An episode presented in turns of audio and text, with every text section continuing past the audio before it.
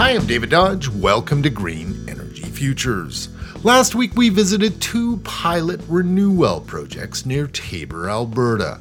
The idea is simple take old abandoned oil and gas well sites and repurpose them as small solar farms, thus replacing lost lease and tax revenue. The concept seems amazing since there are more than 150,000 abandoned wells in Alberta.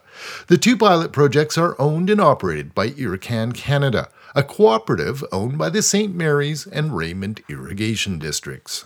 My name is Trevor Helwig. I am the Engineering and Technical Services Manager with the St. Mary River Irrigation District. Behind Trevor is the Barnwell, RenuWell Solar Project. 860 kilowatts of solar where an abandoned oil well sat for years. It's fantastic repurposing of orphan well sites. In particular, this site has a really interesting history in that it was an orphan well site for over 20 years and there was no revenue coming into the MD from taxes or to the landowner.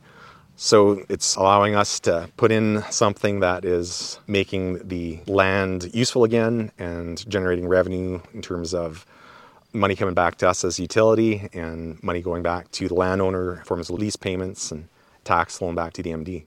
The irrigation district developed both of the pilot projects, the Barnwell site and also the Fincastle site not far down the road. The total is about 1.5 megawatts. So, how's it working out? Very little uh, cloud cover. You know, it's been very, very hot and dry. So the production has been phenomenal. Yeah, and the pool pricing has been also very good. So we produced about 200,000 in, in revenue since March, which is a good amount of money for considering that we only have 1.5 megawatts between the two sites. These are small projects, but they're not classified as microgeneration projects, which would have a relatively simple approval process. These two were classified as community generation small scale, and they had to go through all the same hoops as a large solar project, including $28,000 in studies. It took two years to complete them. It's unlikely that many more projects like this will go ahead because of the onerous process, but what if the process were simpler? Oh, definitely, yeah. You can take away the uncertainty of the interconnection. It's a lot easier to plan and execute a project. So it took about two years to get all the approvals in place for this. And the potential is enormous. If just 10% of the abandoned oil well sites in Alberta were repurposed as mini solar farms, they would have a capacity of 6,200 megawatts. That's almost as big as the Alberta grid is today.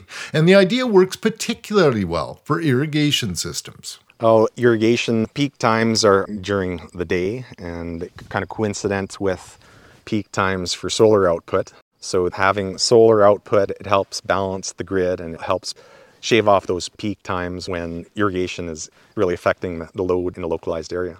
So I think that we've proven the concept, it can work and be a financial driver for the area.